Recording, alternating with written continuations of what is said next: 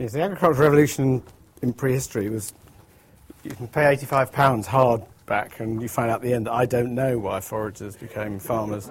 Um, anyway, as of about three days ago, you, only have to spend £26, I think, and get it in paperback. So, right. And it was incredibly nice to be invited. Um, and as Mark said, I'm, I'm currently working in Libya on one project looking at early prehistory, the kind of thing that was really covered with uh, the lecture last week by Chris Stringer.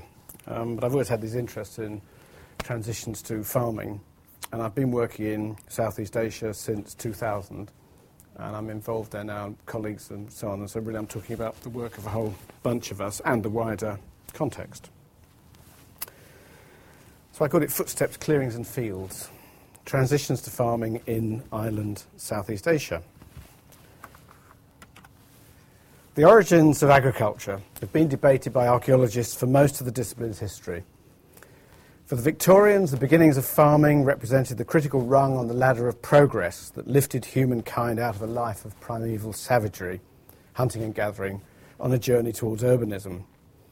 Writing in the 20s, 30s, 40s, and 50s, and focusing mostly on the Near East and Europe, Gordon Childe emphasised the advantages of farming over foraging, over hunting and gathering, in terms of the opportunities it provided for sedentary life, population growth, and surplus production. In the 1960s and 70s, ethnographic studies of present day hunter gatherers led to a reappraisal of the advantages of farming over foraging, the life of Paleolithic foragers being famously described by Marshall Sahlins as the original age of affluence, a more varied diet, less work, more leisure. The result was what Barbara Stark described as push theories that farming must have begun because foragers were propelled into it, in particular by population pressure stimulated by climatic change at the Pleistocene Holocene transition, the change from the ice ages to the modern climatic era 10,000 years ago or so. By the 1980s, dissatisfaction with the underplaying of the potential role of social factors led to what Stark described as pull models Foragers started to rely on particular plants or animals in response to climatic and environmental change, and as a result were drawn, unsuspecting as it were, into new relations of dependency. Social and ideological factors have been increasingly emphasized in the past two decades. Brian Hayden proposed in several papers that hunter gatherer societies might have developed a commitment to farming within the context of social relations of obligation. Under pressure to maintain prestige amongst their followers, ambitious individuals might have been attracted to farming in order to obtain exotic high status foods for feasting events. Shifts in ideology have also been identified as another possible prime mover, for example, by Jacques Cauvin and Ian Hodder in the case of Southwest Asia, the Near East, with late Pleistocene foragers starting to see themselves in relation to the natural world in new ways of culturing the wild. Foragers began to think like farmers, so they became farmers, a concept that in some respects the Victorians would have recognised.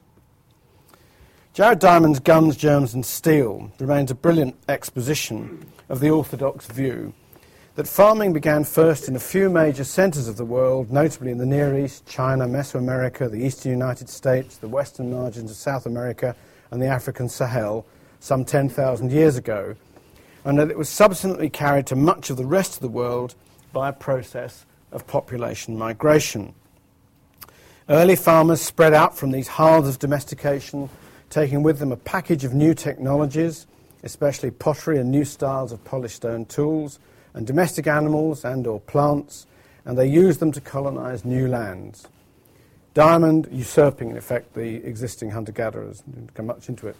Diamond also made the link that several archaeologists have made, notably Peter Bellwood in a number of papers, and brought together in 2004 in his first Farmers, the origins of agricultural societies from which this slide is taken, between the outward spread of farmers from these assumed hearths of domestication on the one hand, and the present day distributions and assumed origins of some of the world's great language families, notably the Indo European language group that links many old and new languages from the Atlantic to the Indus, the Bantu languages of Central and Southern Africa, and the Austronesian languages of islands Southeast Asia and the Pacific.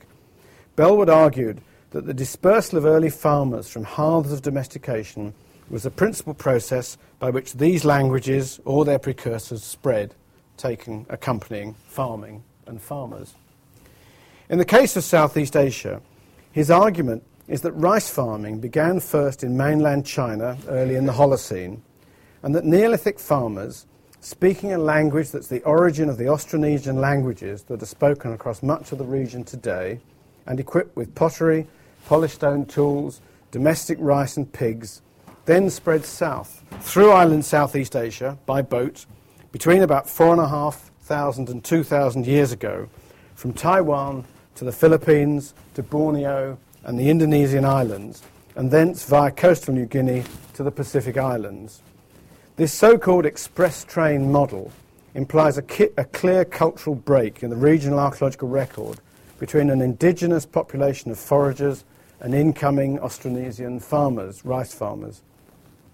As I was explaining in this lecture, though, a wide range of evidence, archaeological, anthropological, genetic, increasingly suggests a far more complicated and interesting story in Ireland, Southeast Asia.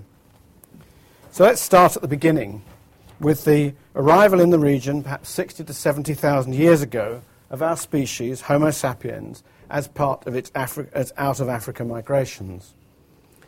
Recent work in the Niah caves in northern Borneo in Sarawak has been very informative about the subsistence practices of these rainforest pioneers. The caves are a system of enormous interlinked caverns on the coastal plain of Sarawak, about 15 kilometres from the South China Sea. Several of their entrances, the west mouth in particular, were the focus of major excavations by Tom and Barbara Harrisson in the 1950s and 60s. And since 2000, I've been coordinating a renewed program of fieldwork in the caves and in the surrounding landscape, largely funded by the HRC. The find that brought the original excavations to international attention was the discovery in 1958 of the so called deep skull. It's an anatomically modern human skull of a teenage girl in a deep sounding called the Hell Trench. Charcoal collected nearby the previous year yielded a radiocarbon date, remember this was 1958, of about 40,000 years ago, at that time, the earliest date for anatomically modern human remains anywhere in the world. New uranium series dates on the skull itself date it to 37 to 35,000 years ago, and a series of new charcoal dates from its estimated location, mostly obtained by the, the Oxford Laboratory, also indicate that the original date was more or less right, as well as showing that the earliest evidence for human occupation of the cave, as far as we can see, goes back to around 50,000 years ago. The deep skull and the other remains were found by the Harrissons in deposits rich in ash, charcoal, and animal bone that they termed the bone under ash layer. We equate this with a series of organic rich sediments we found within colluvial sediments sloping into the cave from the entrance. This is right at the entrance of the cave.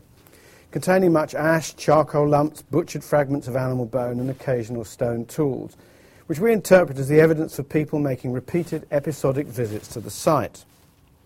The analysis of more than 10,000 fragments of animal bone, well, actually, it's about a million fragments of bone, um, the, the, total sample.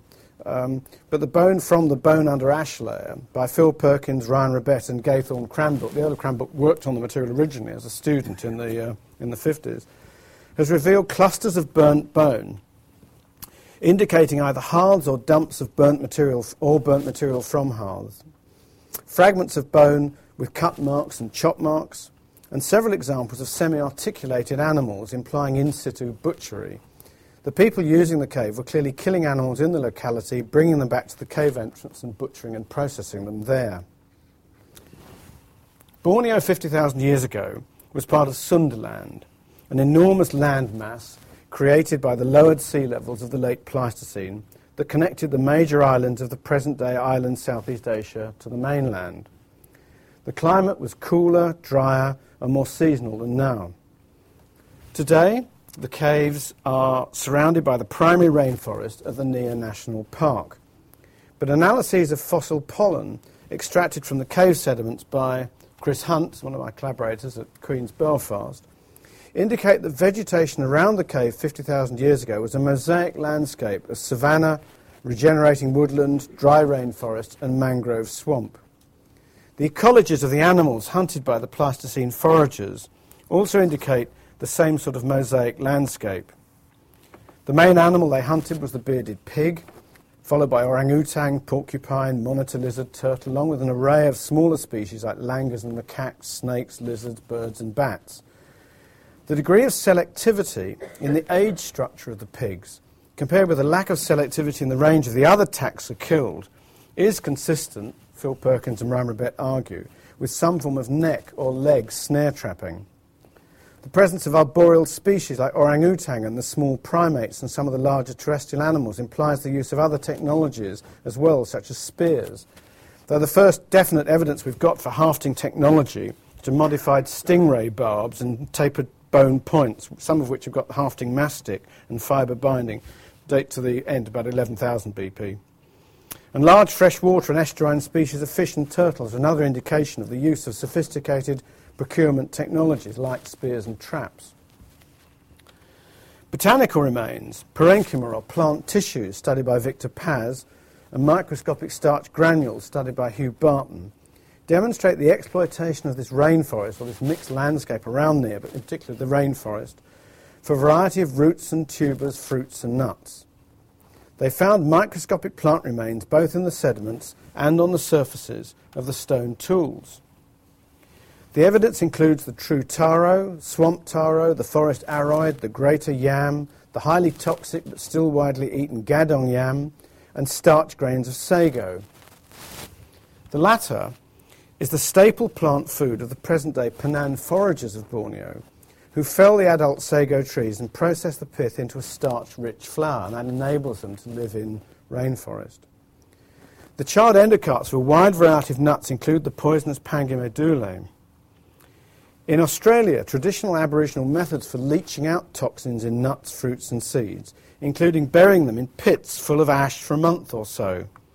And a series of intercutting pits we found in the Westmouth sediments, full of ash and plant remains, there are about 20 pits on that side, all intercutting, is likely to be evidence for this method of plant detoxification, and the Oxford dates from those pits are about 34,000, 30,000. Also, on the evidence of high incidences of Justicia pollen, an initial colonizer of fired clearings today, Chris Hunt argues that the Niah foragers from 50,000 odd were deliberately burning the forest, presumably to enhance open or disturbed areas that would have provided good habitats for tubers and those other food plants, and for hunting and trapping animals attracted to those clearings, to those sorts of foods. The sophistication of these, what we might call forest management strategies, being practiced by modern humans at Niah 50,000 years ago, very different from our traditional notions of opportunistic foraging, parallels evidence elsewhere in the region in the late Pleistocene and early Holocene. In the highlands of New Guinea, for example, substantial palynological evidence for the clearance and burning of vegetation from 20,000 years ago of the LGM, the last glacial maximum, along with the appearance of heavy stone axes, suggests what Les Groube termed um, some time ago a strategy of minimal manipulation to enhance the growth of existing forest food plants. Tim Denham and Huw Barton have proposed the term vegiculture to em- encompass the variety of plant management strategies practiced by these late Pleistocene foragers that included asexual propagation and the deliberate translocation of plants to increase the productivity and the reliability of key foraging patches. Animals may also have been involved in such translocations on the evidence that Pleistocene hunters responsible for transporting the wild cuscus, a kind of wallaby, to the island of Matenbek on New Ireland off New Guinea about 20,000 years ago, presumably to enhance the, the food the hunting supplies. At Kuk in the highlands of New Guinea, an outstanding program of fieldwork by Jack Golson and his collaborators, including Tim Denham now, has demonstrated that vegicultural strategies were further developed and intensified through the Holocene, emerging recognizably as formalized agriculture long before the putative Austronesian expansion. Pits, stake holes, post holes, and runnels on the levees of paleo channels dated to about 8000 BC are interpreted as evidence, in Tim Denham's words, for the planting, digging, and tethering of plants and localized drainage in a cultivated plot, probably of taro, given the presence of grains of taro starch on the edges of stone tools, though possibly also of yam, sago, and pandanus. By 5000 BC here, people using well-drained mounds to grow these crops and also banana. The archaeological evidence for the sophistication of Pleistocene and early Holocene subsistence practices chimes with the indications from modern molecular studies for multiple domestication events in different parts of island, island Southeast Asia, in the case of banana, sugarcane, yam, and taro, probably by the early Holocene. In the case of banana, phytoliths, plant silica fragments, found recently in secure mid-Holocene archaeological contexts in India and West Africa, are evidence for subsequent long-distance dispersals of island Southeast Asian domesticates, the exchange mechanisms for which we can only begin to imagine. The evidence that plants and animals were being exploited and moved around in complicated ways from the time that modern humans arrived in Sundaland through the late prehistoric, through the late Pleistocene and early Holocene, accords with the complex human demographic history that's emerging from genetic studies of the modern populations of the region. In recent years, Martin Richards' research group at the University of Leeds has undertaken the complete genome sequencing of mitochondrial DNA of a population sample from Taiwan, the Philippines, Indonesia, East Malaysia, and Papua New Guinea. Less than 20% of modern uh, mitochondrial DNA in the region, in island Southeast Asia, is likely to have been introduced at the time of the Neolithic, they've shown. Their work has mainly concentrated on haplogroup M9, which is largely restricted to East Asia, Japan, and island Southeast Asia, and is thought to have evolved from the descendants of those first settlers of Sundaland. The most recent study of his group by Pedro Soares and collaborators has focused within M9 on haplogroup E, which accounts for about 15% of the lineages in Taiwan and island Southeast Asia today. The patterning in the diversity within it suggests strongly that it evolved within island Southeast Asia from the founder populations about 35,000 years ago, and that it expanded dramatically throughout island Southeast Asia around the beginning of the Holocene about 12,000 years ago, at the time when Sundaland was being broken up into the present archipelago by rising sea levels as the climate warmed. You can see where the, the dates show these branchings off. you can, uh, you can see the, I don't know if they're, they're legible there, um, but you've got the, can't read from there. So that's the sort of 35,000, and then coming down to 17,000 branching out, that's a 9, 10,000 one there. Another break. Um, that, that's, that M9A on the right, right-hand side um, the sister group, uh, that also spread north along the Pacific Rim towards Korea and Japan, presumably as part of the same set of processes. People of haplogroup E reached Taiwan and near Oceania within the past 8,000 years, an expansion conceivably related to the last major phase of flooding 7,500 years ago. Three different methods of analysis and analysing the data in the paper all present the same scenarios it looks inherently likely that the episodes of massive flooding in Sundaland, in the train of the massive global warming that began after the last glacial maximum 20,000 years ago, triggered major displacements of the human groups living on the Sunda coastline. And that they played a critical role in shaping subsequent life in the region, including the deliberate movement of plants and animals to cope with people's enforced migrations and the development of the sailing technologies that underpinned these strategies. Until recently, the best evidence for the appearance of domestic rice in island Southeast Asia consisted of charred grains in sediments and inclusions in pottery in the same sediments.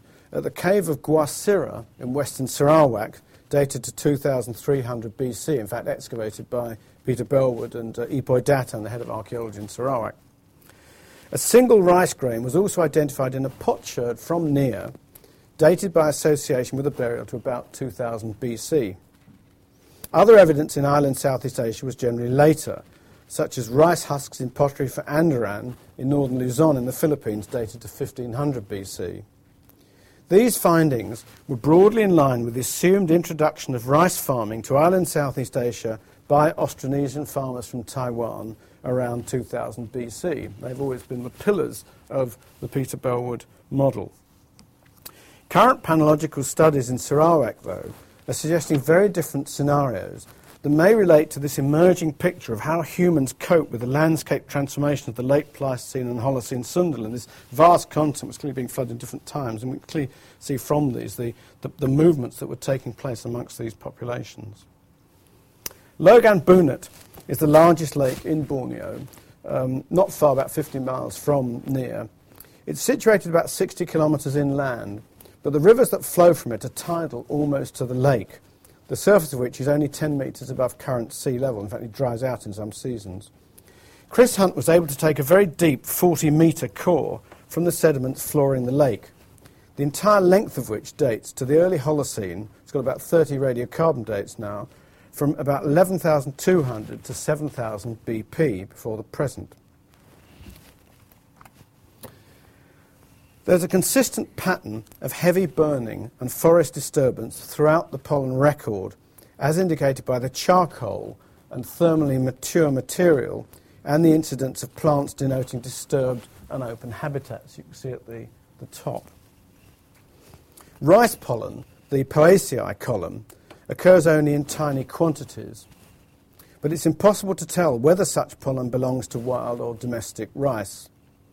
However, the Loagan Bunut core also contains large quantities of phytoliths that, in the case of rice, can be separated fairly securely into morphologically wild and morphologically domestic categories by their size and shape.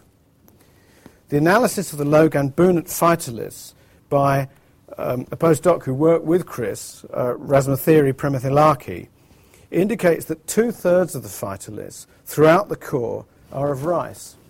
Remember, this is 11,000 odd to 7,000 odd BP. The remainder consisting of open ground, bamboo, and forest species. So the phytolith evidence is consistent with the pollen story of a repeated pattern of forest disturbance throughout the sequence.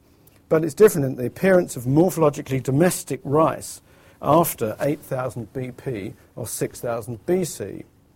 The pink column on the left denotes phytoliths of, de- of definite wild species the small red block above it, the little one on the, the left-hand side, marks certain cultivated rice. The blue column to their right marks undifferentiated, undifferentiated wild rice. Intriguingly, the appearance of the domestic rice phytoliths coincides with the appearance of a single phytolith of the exotic Indian mango. We're faced with a remarkable possibility, therefore, that domestic rice actually reached Borneo from mainland Southeast Asia whether from China or India, one doesn't know, not with Austronesian farmer voyagers 4,000 years ago, but as part of the plant dispersals in Southeast Asia associated with the major early Holocene population dispersals across the flooding Sundaland archipelago 8,000 years ago. The other possibility, equally remarkable, would be that indigenous wild rices had been domesticated in island Southeast Asia by this time. The natural habitat of the wild rices of Borneo today is, in the inland limits, is on the inland limits of saline water, alongside tidal watercourses behind coastal mangrove swamps. Loagan Bunut, at the edge of the coastal mangrove swamps, was the ideal habitat, because that's where we find it. Chris Hunt's current PhD student, Samantha Jones, has recently found phytoliths of wild rice in a core taken at Batu Petong in the Kelabit highlands of Borneo, dating to 6,500 BP. If, as currently supposed, Sam Jones is the woman, right. Um, if, as currently supposed, wild rice didn't grow naturally in the highlands of interior Borneo, the discovery will be further evidence for the translocation of plants by prehistoric foragers in island Southeast Asia as part of those landscape management strategies. Whatever its previous history in terms of introductions or local domestications, on the evidence of Loagan Bunut, certainly rice was part down where it occurred. They knew about it, they were using it and so on in those coastal areas.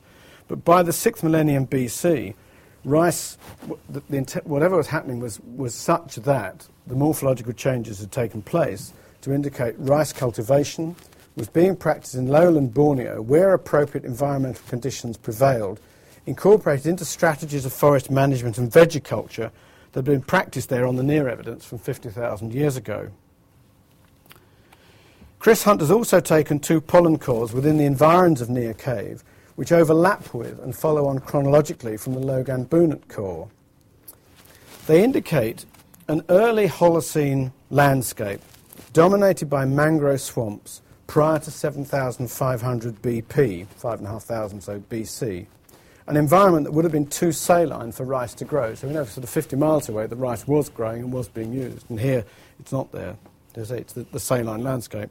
Around 6,000 BP, which is the line across the uh, pollen diagram, there's considerable evidence, so this is about 4,000 BC, there's considerable evidence for burning the charcoal in the left-hand sediment log, the spotty stuff, accompanied by a sharp rise in vegetation types of open ground, presumably forest clearance.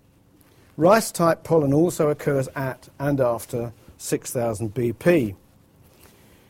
Chris describes the rice pollen as unequivocal cereal grains in all aspects similar to modern rice pollen, but unfortunately it's impossible to distinguish between morphologically wild and morphologically domestic rice from pollen grains, and there are three or four wild species of rice known to grow in Sarawak.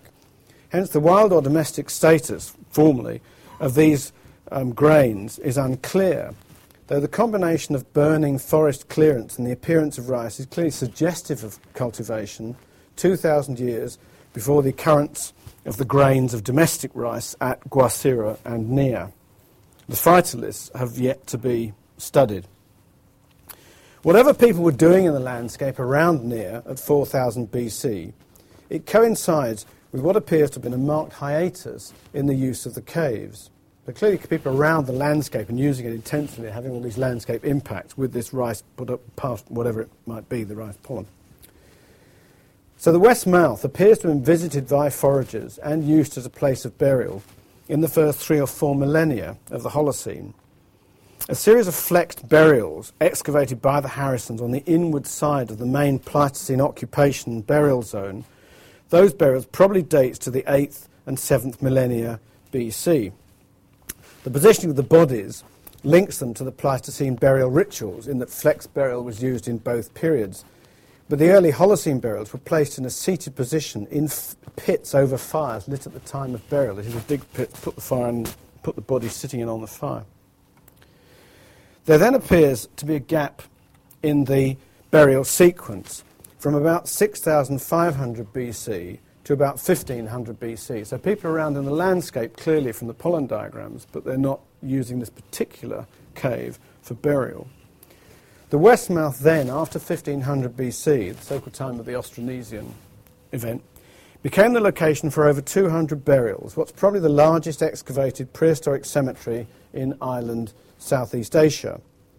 It was brilliantly excavated by Barbara Harrisson in the 50s and 60s, and it's been reanalyzed for his recent PhD by my student, um, Lindsay Lloyd Smith.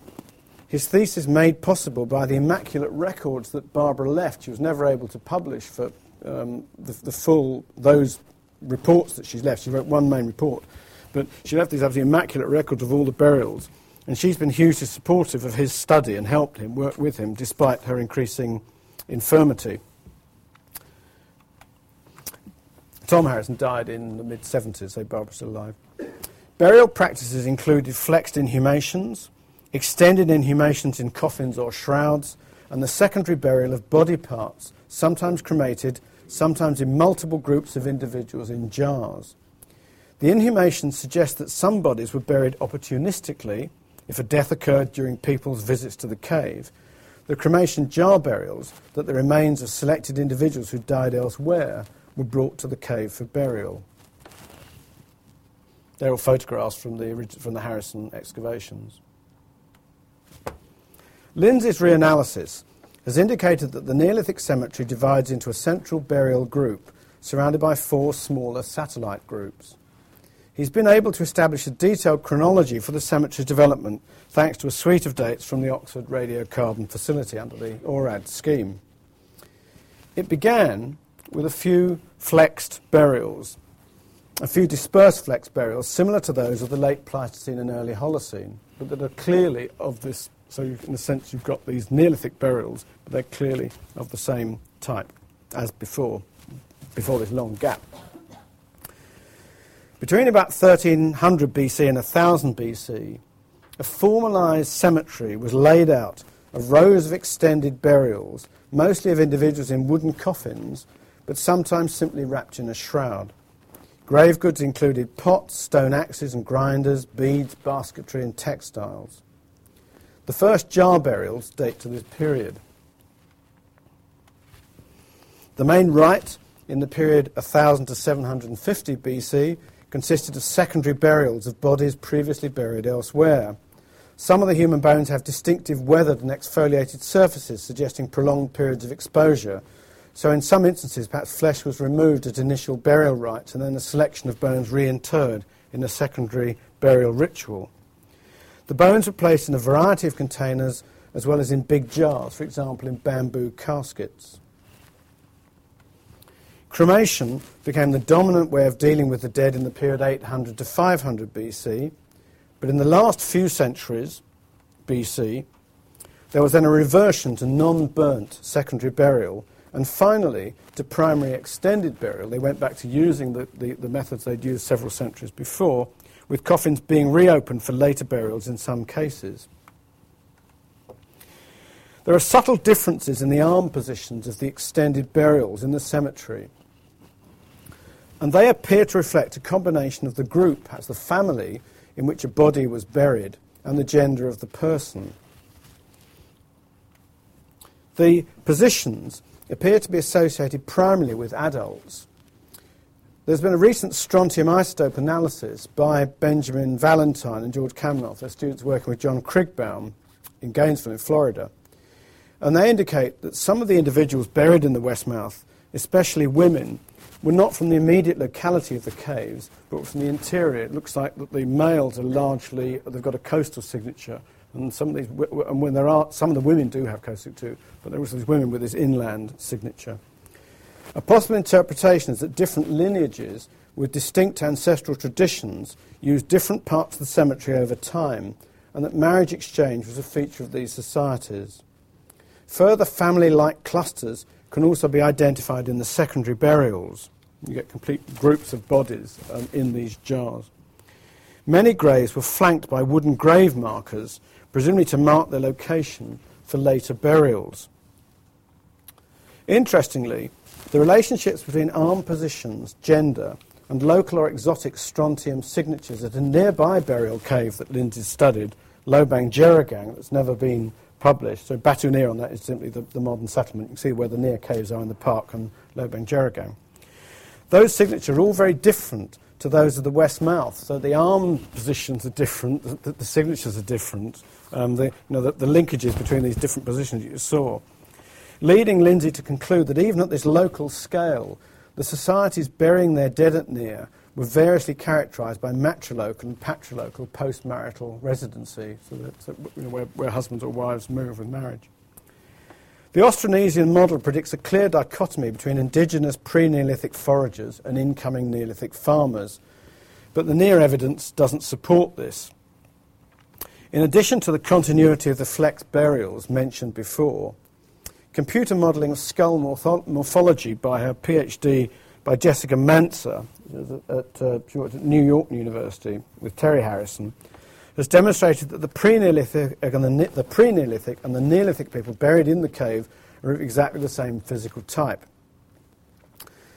And John Krigbaum also did a PhD. He's now a um, professor at um, Gainesville in Florida, but he did his PhD with Terry Harrison also at, um, in New York. And he undertook a pioneering study of isotope analyses of the bone chemistry of the Niah skeletons. And this was undertaken before Lindsay established the detailed cemetery chronology. So he largely just had kind of pre-Neolithic and Neolithic when he divided them. And with that study, indicates that the pre-Neolithic people buried in the cave in the early Holocene consumed a diet extracted from a predominantly closed canopy forested landscape, whereas Neolithic people consumed a diet from more open environments. John took the latter to mean cultivated landscapes, open landscapes equals cultivated landscapes, then the only evidence for agriculture associated with the cemetery is that single grain of rice in a vessel from an early phase Neolithic burial, which could, of course, be imported from elsewhere. However that may be, what is intriguing is that the isotope signatures of the burials that Lindsay can now ascribe to the final phase of the cemetery, around 400 to 200 BC, which include these flexed burials of pre-Neolithic type, so that uh, in burial, are a closed canopy, suggesting an abandonment of cultivation and a reversal to forest foraging and perhaps vegiculture. Well, actually, the other thing he's also suggesting that we may find, it may also be, of course, I mean, one of the things that the Penan do is they survive also by exchanging forest products with, with other peoples outside. So it's conceivable that something's going on there in terms of, um, in fact, people often said, are the Penan kind of remnants of long-lived hunter-gatherers, or are they actually people who've, who've developed ways of living in the forest and, and foraging but extracting forest products to trade as a result of agricultural populations? Unclear. In fact, on the evidence of pottery tempers studied by Chris Docherty here and Paul Beavitt from a suite of excavated Neolithic, Metal Age and historic sites in Sarawak. What they did is they, they went through all the ceramics in Sarawak Museum um, and looked for um, traces of rice temper. Um, now, obviously, rice temper tells you about rice is around so much or whatever that they're using the rice straw to use as temper in the pot. So it's, it's obviously it's, a, it's kind of a proxy indicator um, with caution for the amount of rice cultivation. Anyway, the, from that study, they looked at the Neolithic, the Metal Age, historic sites. What they showed is that rice may not have been widely grown until the period of European colonialism. And palynological studies in interior Borneo also indicated that rice cultivation only became dominant there in the last few hundred years. So it may be that it was only in the aftermath of the spice trade um, and the whole business of European colonialism that many communities in island, Southeast Asia, actually engaged in rice production on a large scale in terms of having a trading resource with these incomers.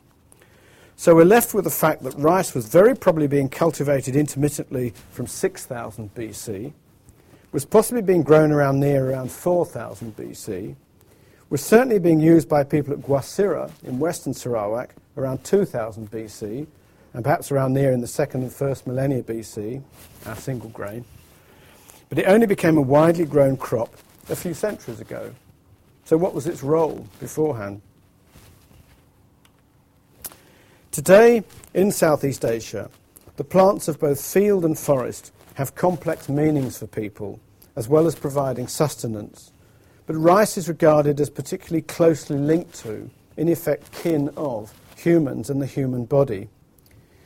Its cultivation dominates the economic, cultural, and social lives of almost, of almost every inhabitant of island Southeast Asia, urban and rural. In Borneo, rice has sacred or quasi sacred status. Its growing is highly ritualized, and growing it and eating it are associated with status and prestige. Eating rice is associated with proximity to the spirits and the ancestors, a mark of high status. The very whiteness of rice may well be significant here, as white is the colour of the spirits. The hierarchy associated with rice growing doesn't necessarily bring with it a different standard of living or a separation from others, at least not amongst the small tribal societies. The motivation for going to all the trouble of growing rice and feeding others appears to be primarily status itself. In the interior of the highland interior of Sarawak, which is this box down on the right hand side, rice acts as a symbolic differentiator between two lifestyles perceived by their practitioners to be radically different that of the rice growing Kelabit and the sago managing Penan. The focus, uh, the focus of a study by a project that I'm coordinating entitled The Cultural Rainforest which is bringing together a team of archaeologists, anthropologists, and geographers in the study of the long term and present day interactions between people and rainforest. The title actually came from Chris Gosden, who's one of the collaborators, and we also have Monica Janowski, an anthropologist who lived in one of the Kelabit villages, did a PhD from the 80s, and has worked with the community there all the time. Um, Huw Barton, the starch guy, who's also uh, involved in this project, who's at Leicester, um, and Chris um, Hunt, the palynologist at, um, at Belfast. The area is inhabited by these Kelabit rice farmers and Penan foragers, but as with most rainforest peoples, there is no simple dichotomy between the two modes of subsistence. The Kelabit grow wet rice on permanent irrigated fields and hill rice on temporary clearings in the forest. and are emphatic about their status as rice farmers, although they in fact rely heavily on the forest for much of their subsistence. The Penan hunt and gather in the forest, but they also rely heavily on sago starch as a staple, carefully managing groves of sago trees, for example by protecting them from competitor vegetation and transplanting them to suitable habitats. It's called Molong protection. The landscape is a mosaic of rice fields, areas of secondary growth full of species which have been planted, transplanted, or encouraged to grow, and pristine, inverted commas, forest. Rather than a clear distinction between foraging and farming, the uses of the wild and or managed plant protected resources for both peoples are inextricably entangled. Yet despite this entanglement in everyday subsistence practices, the cosmologies and worldviews of the Kelabit and Penan are strikingly different. The Penan's attitude to the forest involves a fundamental awe. They're very anxious that their protection or molong of sago and other plants is sustainable and doesn't invoke the wrath of supernatural powers. And they explicitly state that they aim to leave only footsteps in the forest. The Kelabit, by contrast, see themselves as both custodians and exploiters of the wild resources of the forest, believing that they not only belong to the landscape, but somehow own it. They express this relationship by making a variety of marks, too, in the forest, constructing wet and, and dry rice fields. You can see there the, the wet fields at the top, and then dry field clearances and seen from the plain below. So constructing the fields, they see as very much uh, the making, taking their separateness from the forest, maintaining pathways through the forest, um, erecting stones, carving prominent boulders, maintaining elaborate and long-lived cemeteries, carving ceremonial ditches across ridges, and constructing stone mounds. They believe that the archaeological monuments in the forest are two made by ancestral cultural heroes, proof of the Kelabit's ancient ancestry and linking to that time of power. This doesn't mean that the Kelabit don't continue to depend on the forest, or that they couldn't go back to complete reliance on the forest if they wished, an ever present possibility lived out by young men on a daily basis in their hunting. They constantly, every day, make a choice to construct a different way of life. So these two societies share many similarities in their place on the spectrum between foraging and farming, or their mix of foraging and farming, yet have entirely separate world views.